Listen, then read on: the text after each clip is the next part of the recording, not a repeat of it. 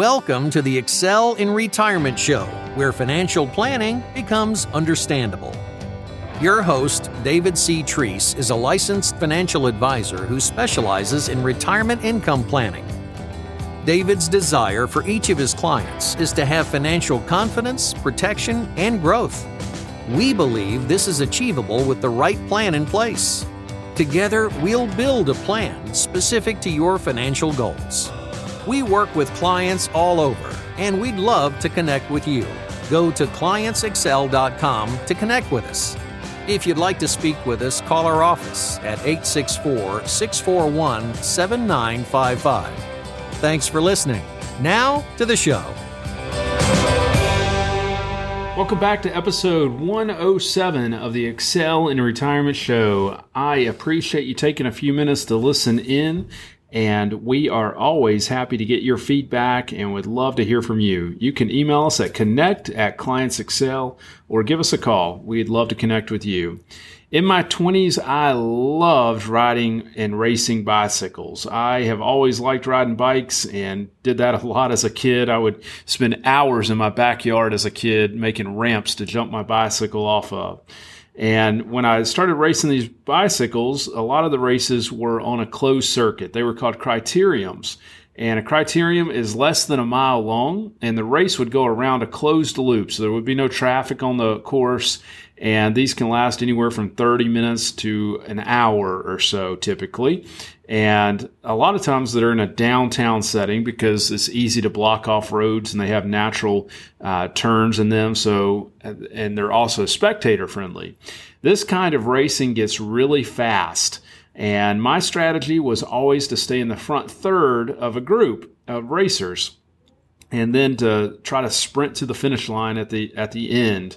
And during the last hour leading up to the finish, it is a fight to survive and not crash. Every race was an adrenaline rush, but a few of them stand out as extra memorable. Now, the races I won are enjoyable to reminisce about, but that's only half of the picture. Unfortunately, the ones I crashed in tend to be stamped in my mind due to the physical pain they induced. And so it, we were uh, going to a race, Philip and I, my friend, he was a little bit more advanced than I was and would give me insight and told me how to stay in the front third of a group. He had been experienced and, and I was able to train with him and, and get a lot of good training just riding with him because he was so much better than I was riding bicycles. And Philip and I had driven to downtown Roanoke, Virginia for a race that summer and everything was going my way. I was hanging in the top third of the racers. Everything uh, was just going my way. It was a nice course. It had a chicane in it, which is like an S uh, curve in the in the road, and it made it really interesting. And I was going around a curve to the right. I was turning to the right, and I just leaned over a little bit too much, and my pedal scraped the road, and this sent me over the to the side. I, I, fell, and luckily I did not slide. I just crashed, and so it's the the worst thing is to slide across concrete or pavement. Uh, but I just was, fell with a big thud, and normally, if you have like a flat tire in a race like this, you can get back to the wheel change area, or if you have a mechanical or, or a crash or something like that, if you can get back to the wheel area, you can get back in the race. And so, fortunately, I wasn't injured and I was able to get back in that race and ended up placing eighth in the sprint finish at the very end. So I was pretty happy with that, given the fact that I uh, my, my leg didn't feel good, but it wasn't really traumatic or anything like that. In our newsletter this week, I put a picture of that race in the uh, in the newsletter, so you should be getting our newsletter so you can see those pictures. Some people in the market have had it going their way for a long time, and that is until this year. But the market has made a turn, as we're all aware. Some savers have been beaten up a little bit, but they might be okay if they have enough time to recover their losses. And if we're uh, taking income off of our positions, or if these folks that have lost money are taking income off of their positions, they may be really hurting in this down market because it's like a double whammy when you're taking income off of your accounts and they're depressed. At this point, though, many people might feel like they can stay in it and live to see another day. That's kind of where the market is in a, in a nutshell right now, I'd say. Well, back to racing. Later in that year, Philip and I traveled down to Salisbury, North Carolina for a race. It was about 30, 40 minutes from where I grew up, so my parents came to watch. They were standing just beyond the finish line. And this race course was like a figure eight, where on both ends of the course there was a there was a city block, a small city block to navigate, and then you would sprint to the other side of the course, which was another city block to navigate around. So between each square, uh, there you you raced back and forth, and so it was almost like a sprint with every lap to get back to the corner to slow it down to go around those two city blocks. And this allowed the race to generate a very swift pace because of the sprint that you had with each with each uh, with each loop. I had just upgraded to a more advanced level competition, and this race was very fast. I found myself not meeting my goal of staying in the top third of riders. I was drifting a little bit further back than I normally would or, or wanted to. The competition was a lot more fierce.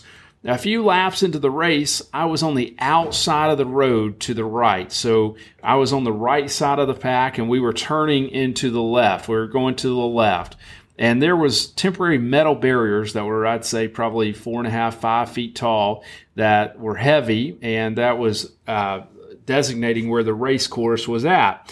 And these metal barriers were placed on the road temporarily and I was maybe a foot to 18 inches off of the barrier to my right. So the barrier was on my right, so I was on the far end of it, and we were turning to the left.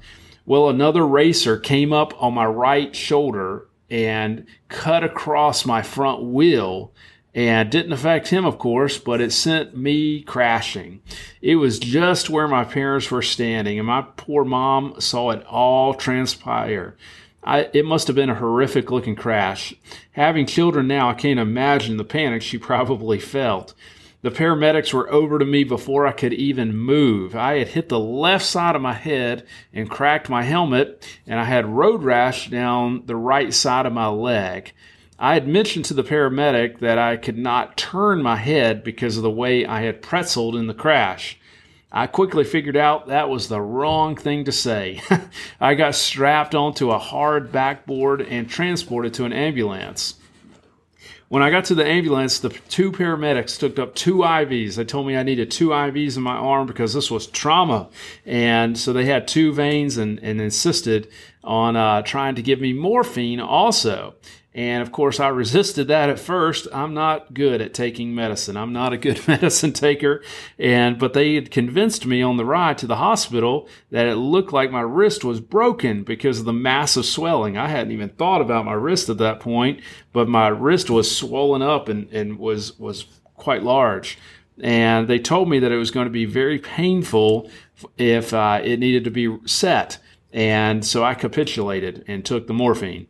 We made it to the ER and I had x rays and tests, and they cleaned and scrubbed that road rash. Fortunately, I didn't break my wrist and my head was okay because I had a helmet. I had to have extensive chiropractic help to help get the range of motion back in my neck. For a while, I uh, couldn't look behind me too well. And the subsequent weeks of road rash healing was the most painful thing. It took weeks, it felt like, for that to heal up. And that was certainly painful when skin's regrowing, not to be too graphic. I finally recovered though, and I tried to race a few more times that year, but I was timid because of the fresh road rash and my sore neck. When I raced, I ended up just sitting in the back of the group of riders because I didn't want to crash. Recency bias ended my season effectively. If the market continues its downward trajectory as it has this year, it may cause some retirees to crash uh, from a financial point of view. The last thing you want in retirement is to be waiting on your money to make up its losses. The money you keep in retirement is more important than the money you make. We may be able to lessen our financial trauma because uh, we, we may be able to lessen this financial trauma because who wants to be in a position where we are picking up the pieces of a situation? We want to lessen the potential for financial trauma. A better approach, though, instead of just risking all of our money in in in the market and having no hedges is to create some hedges so that we're less impacted by major market sell-offs like we're having this year. So the question today is have you created hedges in your portfolio? The type that may earn a return even in a down market, and ones where you're not going to lose. If you'd like to learn more about how we help our clients proactively plan for market downturns like we're having this year, we'd be happy to speak with you. You can reach us at 864 641 7955. Again, I appreciate you listening and look forward to having you back next week. Investment advisory services offered only by duly registered individuals through AE Wealth Management LLC. AE Wealth Management and Clients Excel are not affiliated companies. Investing involves risk, including potential loss of principal.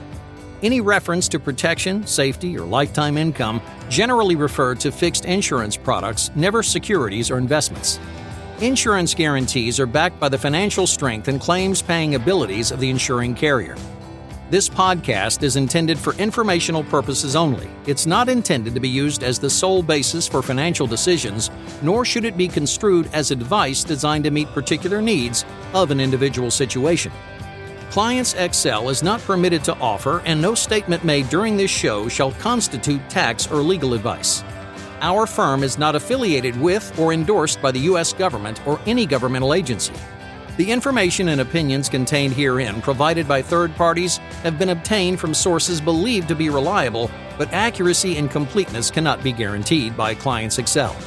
The use of logos and or trademarks of podcast hosting sites are the property of their respective owners and are not an endorsement by those owners of our firm or our program.